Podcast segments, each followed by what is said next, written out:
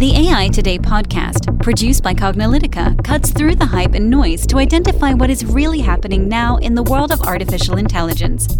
Learn about emerging AI trends, technologies, and use cases from Cognilytica analysts and guest experts.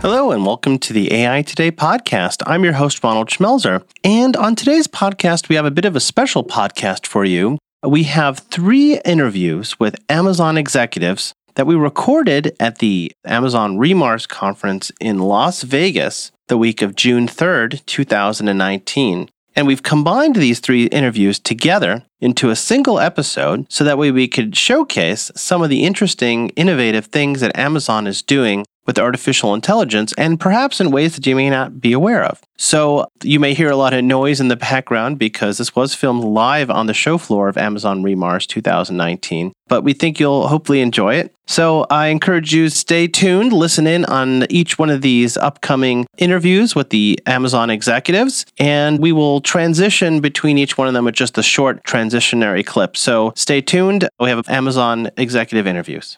Hello, and welcome to the AI Today podcast. I'm your host, Kathleen Walch. And I'm your host, Ronald Schmelzer. So, if you can hear from the background music and the ambient sounds here, we are at the Amazon Remars conference in 2019, where Mars stands for Machine Learning, Automation, Robotics, and Space. And on that, we have a very fabulous guest here from the host of the show, Amazon.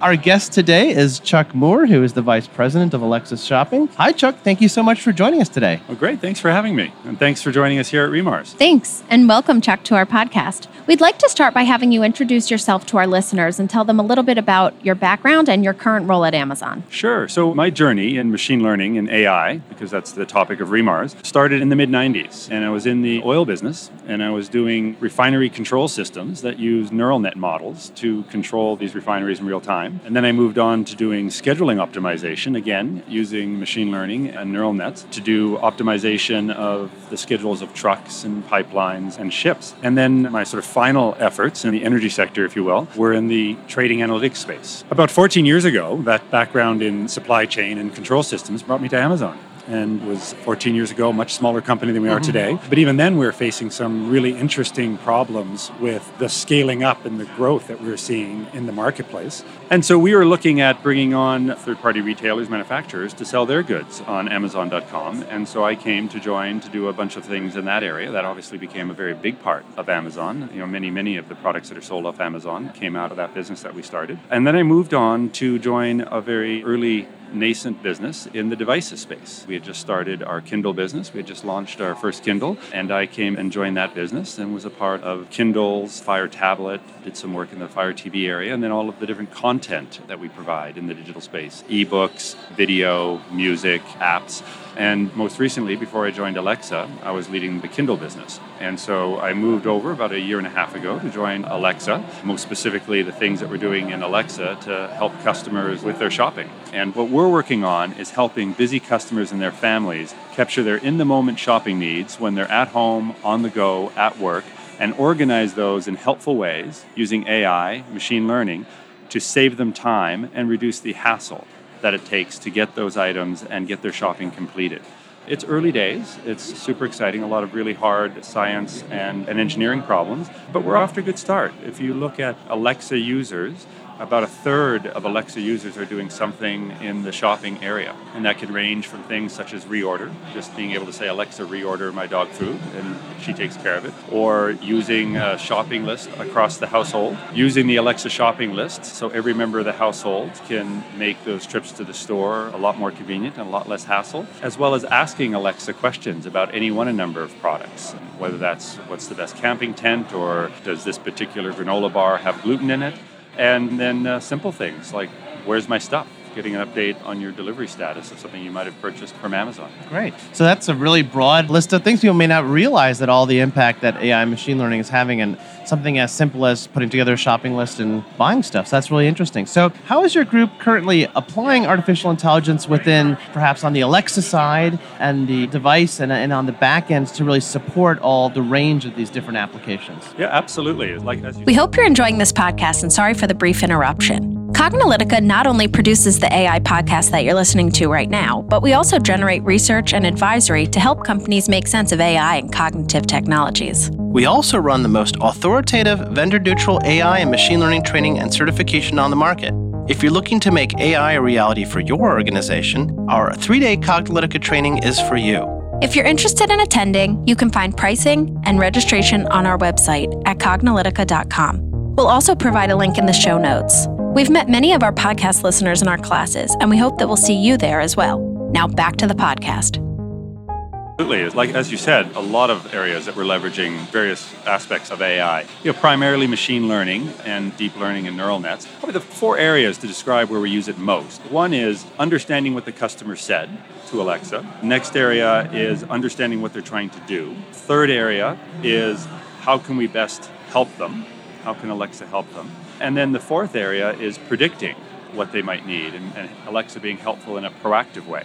And so, maybe some quick examples of each of those, some of the challenges. When you take a look at what customers say in a shopping context, you have a very, very large, what's referred to as a lexicon, the words humans use to describe the things that they want to shop for. give you a sense for how expansive that lexicon is. Amazon, for example, carries 400 million different items. Each of those items have anywhere between 50 to say 100 different attributes. Might be color, might be weight, might be price, all sorts of different attributes. And many of those products are in the tail and so they're not spoken very frequently. Some of them are even brand names that a lot of people don't know how to pronounce. It might be a brand name from a different country that was originated in a different language. It might just be a you know a trendy name that yeah, a company. Like, how picked. do you say scunchi, the hairband? What yeah, is that exactly, anyway? Exactly, exactly. It's a perfect example.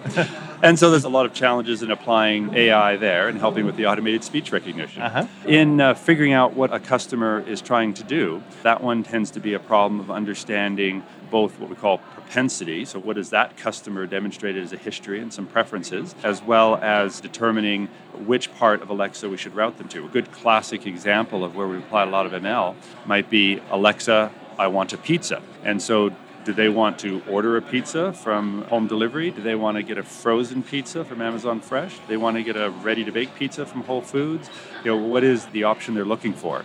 And so we use ML models to do some ranking of the different ways we could best serve the customer and help them in that way. And in determining the ways we can predict what a customer might need is probably one of the most interesting fields of the application of ML. And that's where you're looking at, for example, understanding and modeling the consumption that a household might be using printer toner, might be using coffee, might be using filters for their water out of their fridge, and understanding when those things might be running out and helping the customer with a helpful reminder about that. So you're helping the customer before they've run out so they don't have that sort of urgent situation where they have to go to the store then. And so those are all a variety of ways that we're bringing modeling and AI across automated speech recognition, what's called natural language understanding, what gets referred to as the field of informational retrieval. Some people refer to that as search, and then in a number of predictive modeling areas. Yeah, those are some great use cases. So it's funny because Alexa is still fairly new. It's about five years old. Sometimes it feels a lot longer than that. And so this whole field of conversational commerce is still new as well. How do you see conversational commerce evolving in the coming years? And what challenges or issues will companies need to take into consideration as we move forward with this?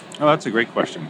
I think one of the areas that comes to mind is the one we just spoke about is predictive commerce. Mm-hmm. And that can go all the way to taking care of the need before the customer is even aware of it.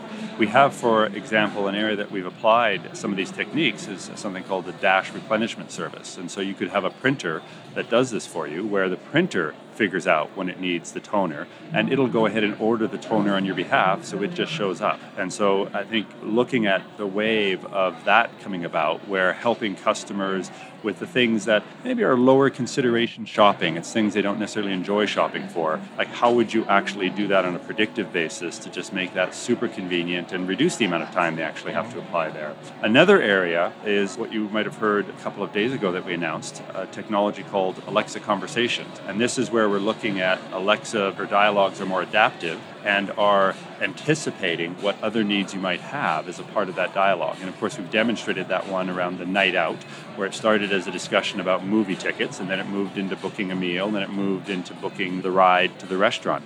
And being able to help customers in that way where it becomes a more adaptive dialogue that develops as it unfolds with the customer. And I think that's an area in commerce that you're going to see more and more happening. A third area uh, that I think is going to be a super important consideration in AI commerce and, and commerce over voice is customer trust and the expectations customer have for the amount of trust they have with, what, with whatever personal assistant they're engaging in we're expecting that to be even higher than what they have for commerce they're doing on a mobile device or the internet. And so making sure that that's foremost in people's sort of design considerations and thinking about how do they establish and maintain trust with the customer because the customer is getting a lot of assistance from the particular application, the device, and that's something that we think companies that are considering commerce in this way should think about those three items. So, what do you see as some of the challenges? Obviously, you know, the idea of conversational commerce is different than perhaps what people may be familiar with, well, traditional e commerce, even though e commerce is itself a revolution in the way people have been buying things. So, you know, what do you see as some of the challenges in the use and application of AI to support this conversational mode of commerce? I know that some of the things that we've talked about in previous podcast episodes is the fact that you can't really do search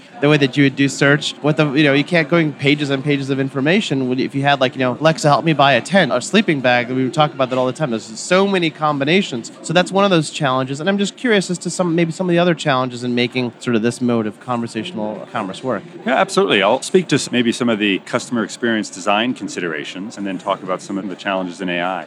So uh, that point you brought up is a very good one. I think some of the early versions of how people were looking at, at conversational commerce was thinking in terms of, well, everything that I could do on my laptop or my mobile phone, I'll do that in voice. But then you do get into these kind of higher consideration things. Maybe it's more expensive. Maybe you're just wanting to make sure you get the right tent or the right sleeping bag. And so you want to look at a number of options. And that's not something that is necessarily super easy to do just over voice. And so what we've done with Alexa, and this is most predominantly going on in the Alexa shopping space, but it's also in other parts of Alexa, is we're using a combination of voice and graphical user interface, what we call VUI, voice user interface, and graphical user interface. And sometimes that's happening synchronously, so at the same same time, like where the device happens to have a screen. And so you can speak to Alexa, and Alexa will display things. But where you have a device that doesn't have a screen, Alexa will send things to your phone, for example. And so for the tent example you brought up, you might ask Alexa, what are the best tents I should consider? Alexa will think through a variety of, of factors based on anything she might know about you, and she'll send to your phone you know, three or four options for you to consider. And whenever it's convenient for you, you, you pick that up and take that as a launching off point for the rest of your shopping. And this interplay between kind of going back and forth between voice to screen and back to voice to screen, both at the same moment or you know, minutes or hours or days apart, is something that we're finding customers appreciate.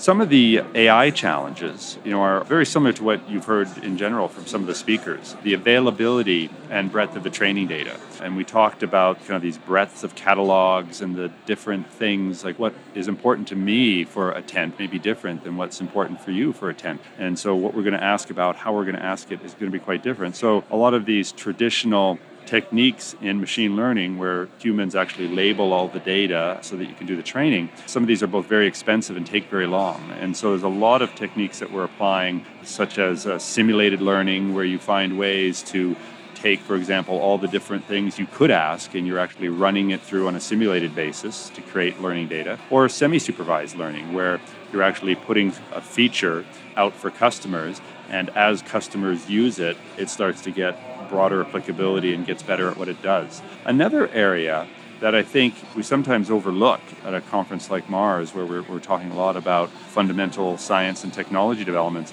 But ultimately, for us on Alexa, and it's true of Alexa shopping as well, our most complex challenge is taking all of this science and technology and make it disappear for the customer so that what she's experienced is a trusted, intuitive, simple interaction that's helpful every time. And that's probably the hardest of our problems.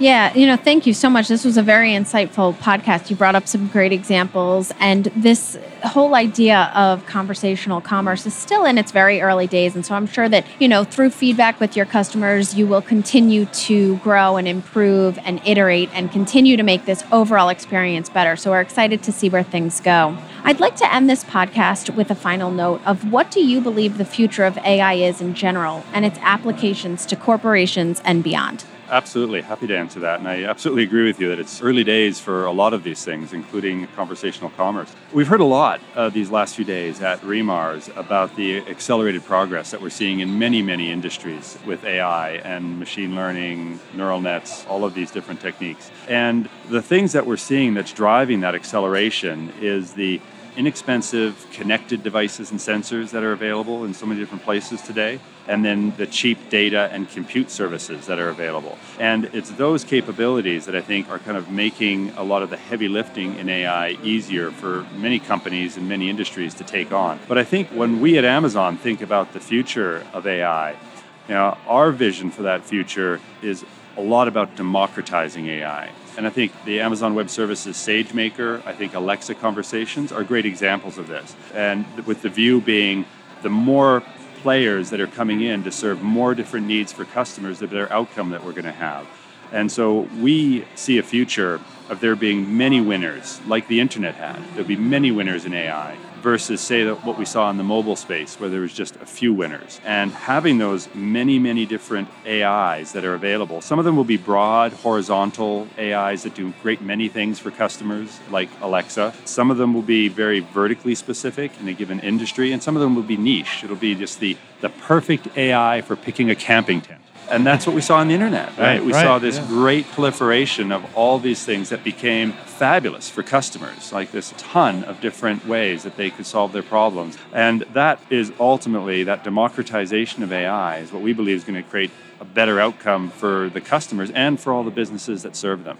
So that's where we see this all going. Well, excellent. I know that our listeners probably have picked up a lot of interesting insights, you know, from what you talked about. And once again, we hope with this particular podcast, you're going to hear sort of this interesting, broader story about AI and machine learning across the various different parts of the uh, Amazon organization, across Alexa and Amazon Web Services, and all the majillions of things that Amazon's up to. So, really want to thank you very much for participating with us on this podcast here live on the floor of Remars. Absolutely. Thank you so much for having me, and thank you for joining us at Remars. Thank you. Yeah, thanks, Chuck. Thanks so much for joining us on this podcast today.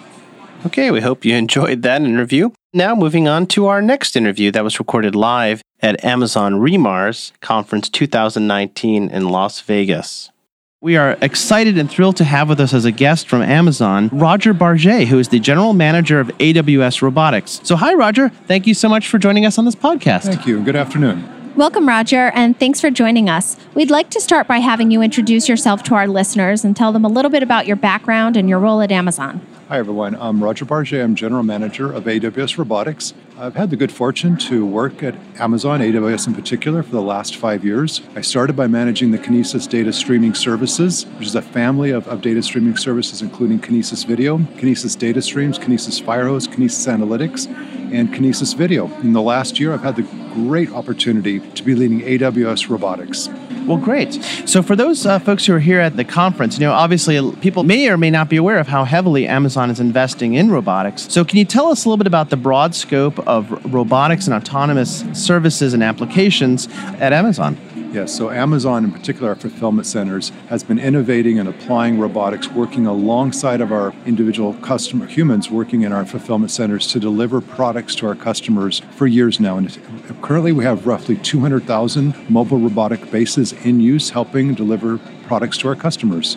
Great. Now, Amazon has a lot of products and services that you offer, and one of them is AWS RoboMaker, which provides the tools to make building intelligent robotic applications more accessible to everybody. So, can you quickly explain to our listeners who may not be familiar with RoboMaker what it is, and share with us some examples of how companies and partners are using RoboMaker? Sure.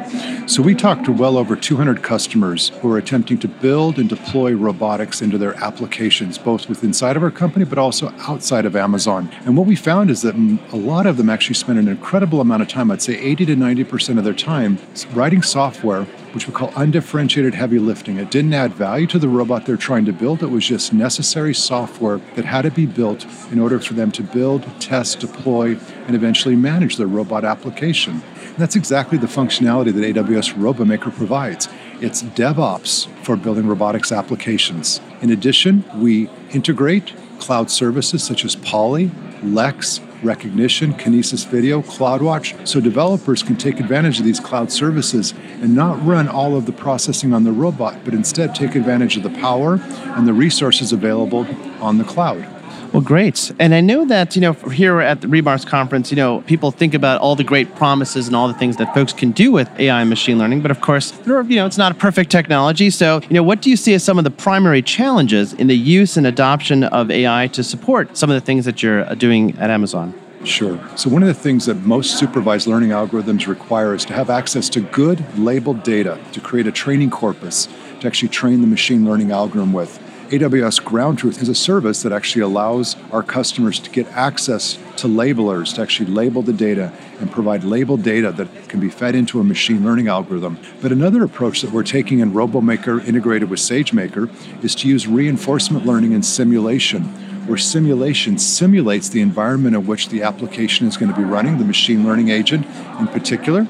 And the agent can learn through simulation. In fact, because RoboMaker allows you to scale out 10, 100 or a 1,000 simulations, you can have a 1,000 learners actually experimenting with the algorithm, getting feedback, and integrating those learnings simultaneously into a new, smarter agent that can be redeployed.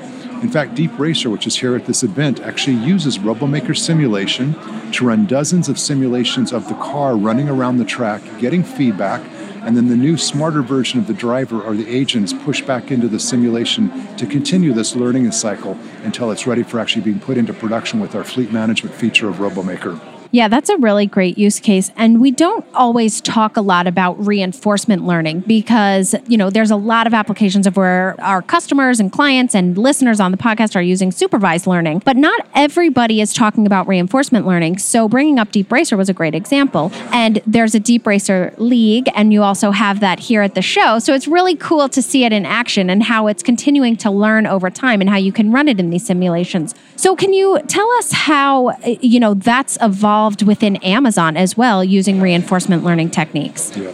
So it still is an area of very active research. But you have to realize when you're actually working with a robotic arm that costs tens of thousands of dollars, or if not more, you really can't learn by trial and error out in the real world. That's a very expensive learning exercise. So we are in fact building simulators that allow the developer to tell what aspects of the simulation it can change. And then as a service, we'll automatically create new environments. We call it domain randomization to create these simulations automatically for our customer. And in some cases, the robot arm is actually in the loop of the simulation action. So it's actually moving and taking action in a controlled environment to give it feedback.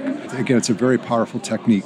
Yeah, definitely. I think that's one of the things that we're starting to see greater use of. A lot of our conversations in our podcast to talk about these seven patterns of, of artificial intelligence. One of those are these goal driven systems, which of course is powered by reinforcement learning. So, talking a little bit about the future, maybe looking ahead a little bit, you know, what do you believe is the future of AI and in general and its application to corporations and enterprises and academics and agencies of all kind and beyond? Now, I think a common theme that we have heard this year at Remars is that this we really are at the beginning. Even though we've been practicing, studying, and applying machine learning now for well over two decades, it still is very early in the evolution. I've been surprised at the innovation of our customers and how they're applying SageMaker, how they're using Polly and Lex to add more natural interfaces to devices. In fact, one of my customers here is Robot Care Systems. Their robot they're showing off is Leah. Leah is a walker robot that allows the elderly and disabled, it provides them mobility and independence. And they wanted a more natural interface for Leah.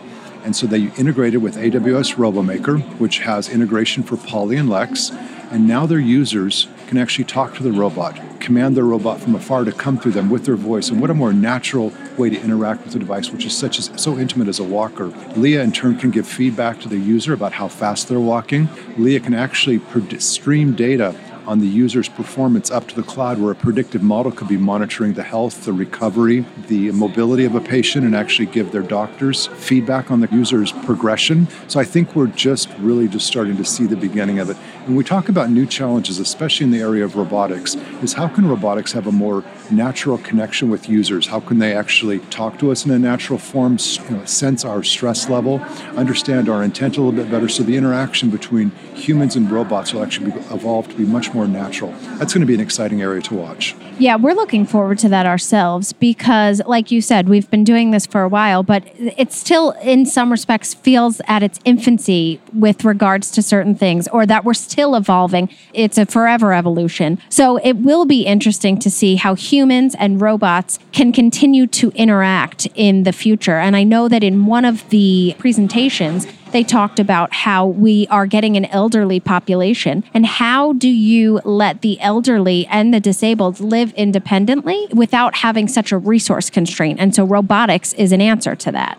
It is indeed. And, and being one fine example we've seen examples at universities of cane that's being used by an individual for stability becomes really a sensor platform. Again these, this is running ROS and it's actually sensing the stability of the user, uh, helping dynamically adjust their for their stability.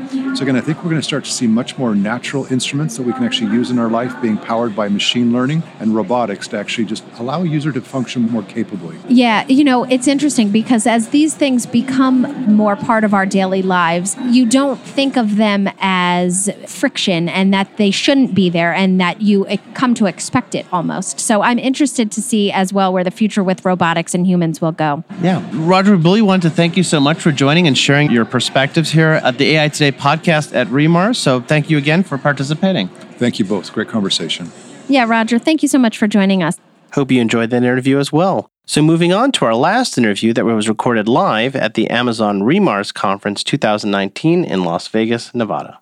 We have an excellent guest who is part of the hosts for the show here at Amazon. And we have our guest today is Srikanth Thirumalai, who is the Vice President of Search at Amazon. Hi, Srikanth. Thank you so much for joining us today. Thank you. It's great to be here. Thanks for having me. Yeah, welcome and thanks for joining us. We'd like to start by having you introduce yourself to our listeners and tell them a little bit about your background and your current role at Amazon. Yes, hi. As you pointed out, I'm uh, Vice President of Search at Amazon, and I work, I lead teams that work on text search and visual search right at Amazon. You saw Jeff Wilke introduce a feature where customers can point at or take and upload a photo of a, pic, of a clothing item and then search for it on Amazon. And so that's an example of visual search. And text search is something all of us do. We type in a text query in the Amazon search box and look at search results. So I've been at Amazon for about 14 years, and I've spent the last two years in search. Prior to the search team, I was on the personalization and recommendations team, making recommendations widgets, the ones you see on Amazon that say customers who bought also bought, so those kinds of widgets. And before that, I was using machine learning to improve the quality of Amazon's product catalog. So, in one form or another, I've been working on machine learning systems to improve the discoverability of products on Amazon for the last 14 years. And before that, I was working at various companies, big and small. I was at IBM for a couple of years. I was at Akamai before that and at Cray Research. And I got my uh, PhD in signal processing and electrical engineering from the University of Illinois. Oh, all right. Yeah, my home state. Well, one of my home states at least. Um, so tell us a little bit, you know, because people don't necessarily. I mean, obviously, people are aware that you know Amazon has a gigantic catalog, you know, of, of all sorts of stuff, right? And so, they, but they may not necessarily be thinking about search when they think about Amazon, right? But of course, that powers everything. So, how is your group in search? You know, currently applying artificial intelligence because here we're thinking about AI and machine learning. You know, obviously we've had search. You know, that's not particularly intelligent search, right? So, but you're doing things intelligently. So, you know, what is the future of how how AI is going to be applied to this problem of search. Yeah, I know. You know, when we use these terms AI and machine learning kind of you know interchangeably, and I kind of prefer to use machine learning rather than AI, but uh, it's a matter of personal preference. But we apply machine learning and AI techniques to almost every aspect of search. Whether it is when a customer starts typing in a search query, we use machine learning to autocomplete their search query, right? We make auto completion suggestions. We use machine learning to correct their spelling errors if there are any. We use machine learning to match their queries to products that we sell on Amazon so they see the right products in search. We use machine learning to order these products so we show the ones they're most likely to buy on the first page of search results. We kind of even use machine learning to optimize the page layout right? So customers find it easy to look for the products they want to buy. We even use machine learning to optimize the architecture of our search engine. So every problem that could use optimization has machine learning involved in it. So it's truly ubiquitous, as you heard, you know, Jeff Wilke say at the keynote yesterday. It kind of permeates everything we do within search. That's really interesting because I think that a lot of customers and just general users of Amazon don't realize how much machine learning is really going into so many of the things that we touch on a daily basis. That's so right. it's interesting how you bring that up. And hyper personalization, you talked about, that's one of the seven patterns of AI that we've identified. So, how will this idea of treating each person as an individual? So, hyper personalization is where I no longer bucket you into groups and categories, but I can treat each customer as an individual customer and give them exact targeted products, recommendations, services that they would like. So, how is this idea of treating each person as an individual come into play with search in the yeah. coming years? Yeah, I mean, that's a great question. As you probably know, right, we've been applying personalization and making personalized recommendations across Amazon for the last 20 years, right?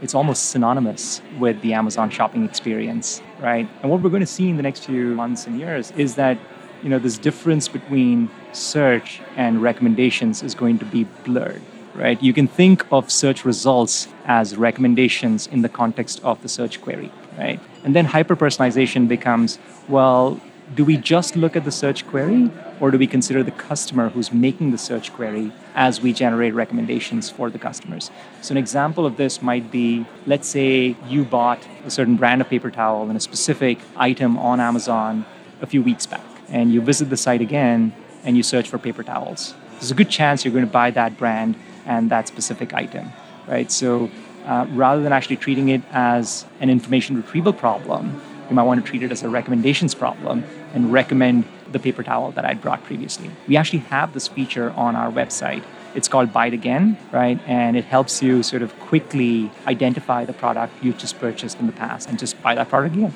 right? And so we'll start seeing these kinds of recommendations widgets show up in search more and more in the future. You already see some of them in search today, but you'll start seeing more of them. And you know these recommendations widgets will be more personalized, right, in the future. So, for example, if we know that the customer has shown a strong preference for a certain brand when they're purchasing jeans, the next time they're searching for jeans, right, it kind of makes sense to show recommendations of jeans from that brand or similar brands, right? And so you'll start seeing recommendations sort of show up in search more. And, you know, in some sense, I think going forward, that's what we want to do. We want to start blurring these lines between information retrieval or search, you know, and product recommendations.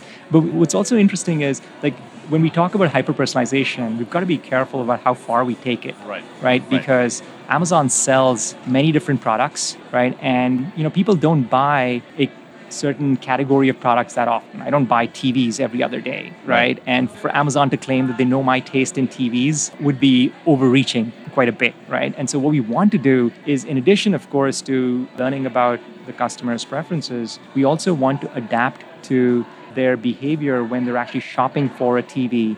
And that session could span minutes, hours, weeks, and when they actually are in the process of shopping for a TV, we want to listen to the cues they send, the pages they click on, the reformulations they make, the brands they select, the price points they pick, right? And adapt the experience and show a mix of products that is closer and closer to the specific product they're likely to buy, right? And so it's this combination of long term preferences that you learn and adapt your search experience to and also the short-term signals that customers send us that we want to adapt using.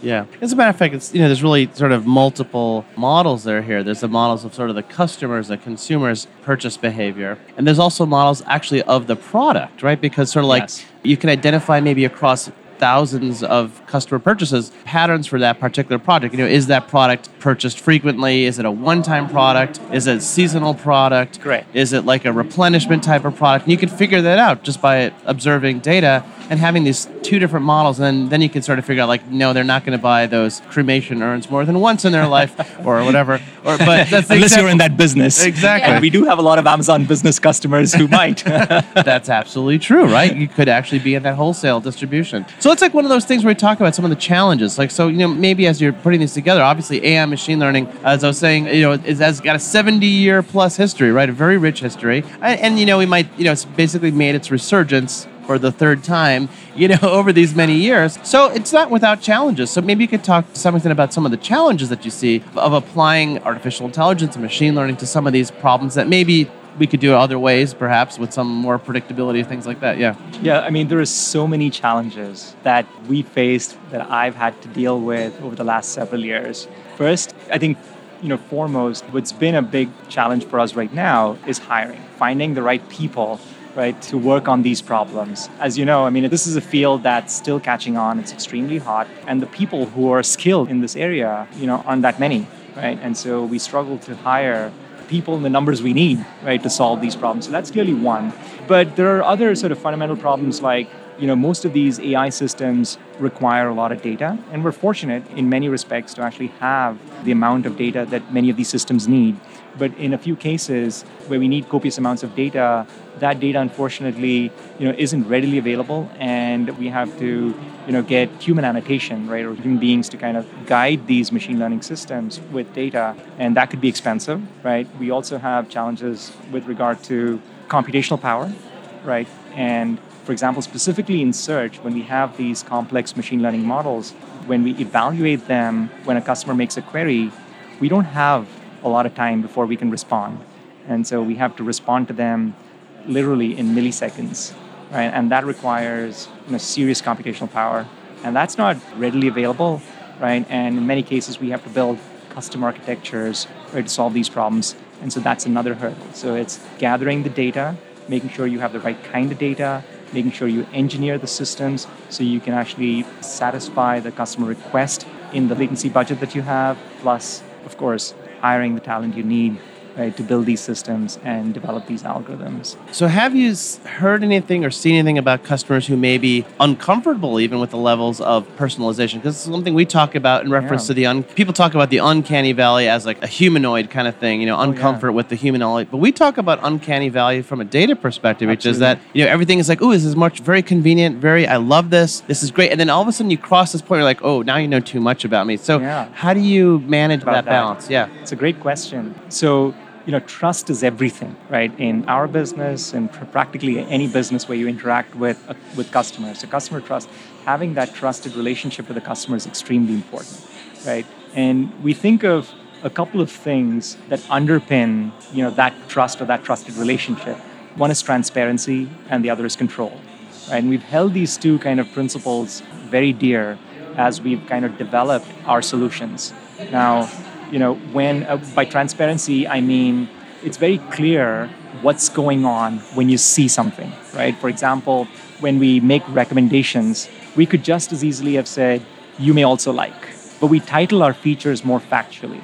And we say, customers who bought this item also bought, right? So it's very clear to you why you're seeing the recommendations you're seeing, right? Or if you're not sure why you're being recommended a specific item, you know, some of our features also have a link that allows you to see why you were recommended this item. And those explanations might be, well, we recommended this item to you because you bought blah, and customers who bought this item also bought, right? And so that level of transparency allows customers to at least understand why, right? And then the next level is control, where we say, well, if you don't want us to use this item as a source for your recommendations, you know, we'll sort of, you know, not use it from here on out. So that ability for customers to control what items in their purchase history you know should be used to make recommendations or not gives them that additional sort of level of trust and so you know as we think about all of these experiences we think about transparency and trust and the role they play in designing our experiences. Yeah, and it's great you brought that up because I feel like every company needs to focus on transparency, trust, they have data issues, just like you guys. Maybe they don't have enough data or they have to clean it. And talent. Talent is a huge, huge issue right now where we just don't have enough people to fulfill all the jobs that we want out there. Exactly. So, thank you so much for joining us today. This was a very insightful podcast, and you gave us a lot of great use cases. I'd like to end by asking you what you believe the future of AI is in general and its application to corporations and beyond. Right, that's a fantastic question. I mean, you know, we truly live in a golden age of AI, and every day brings these news reports of you know fantastic achievements by some deep reinforcement learning system or the other right? And it's very easy to get caught up in the hype, you know, at times and wonder what we could do using, you know, these fanciful algorithms for our businesses. but it's in reality, you know, even simple techniques, right, work wonders, especially when they're applied to business problems that haven't been optimized in any systematic way. So I usually sort of tell people, sort of just like Andrew Ng did in his keynote earlier this morning, where he said, well, the advice to business leaders would be, you know, find the problems that are most important to you in your business, and then look at the ones that machine learning can be applied to. Look at the intersection of those two sets and focus your efforts, you know, on those problems. And when you tackle those problems, explore the space in a very systematic and methodical way. So, one, you've identified the problem that's important to you. Then think about what you're trying to optimize. What business metric you're trying to optimize? And then think about how you're going to construct or incorporate that business metric into some mathematical sort of form that you can apply machine learning to. And also then sort of create some kind of baseline evaluation methodology, right, to see how well this technique is performing. And then finally, you can systematically go about exploring different algorithms and architectures, right, and see how well they perform on your business metric, on your test set, if you will, right? And so any system, any problem that hasn't seen systematic optimization can usually lead to several percentage points, if not multiples, of lift in business metrics. And so for any business leader, you know, a 10% improvement in your business metrics is huge, right? And that's definitely possible if, particularly if machine learning hasn't been applied to optimize those problems. And so I'd say, you know, start small, focus on your most important problems, don't get caught up in the hype, and systematically apply machine learning to every problem in your business. Excellent. Well, well, Srikanth, thank you so much for participating uh, here. You've been uh, provided some excellent insight, and I know that uh, folks who are listening to this podcast series will really appreciate hearing some of the great things that are coming out of Amazon at the re:MARS conference. Great. Thanks. Yeah, thank you so much for joining us today. And listeners, as always, we'll post any articles and concepts discussed in the show notes. Thanks for listening, and we'll catch you at the next podcast. And that's a wrap for today. To download this episode, find additional episodes and transcripts, subscribe to our newsletter, and more, please visit our website at cognilytica.com. Join the discussion in between podcasts on the AI Today Facebook group, and make sure to join the Cognilytica Facebook page for updates on this and future podcasts. Also, subscribe to our podcast in iTunes, Google Play, and elsewhere to get notified of future episodes. Want to support this podcast and get your message out to our listeners? Then become a sponsor. We offer significant benefits for AI Today sponsors, including promotion in the podcast and landing page, and opportunities to be a guest on the AI Today show. For more information on sponsorship, visit the Cognilytica website and click on the podcast link.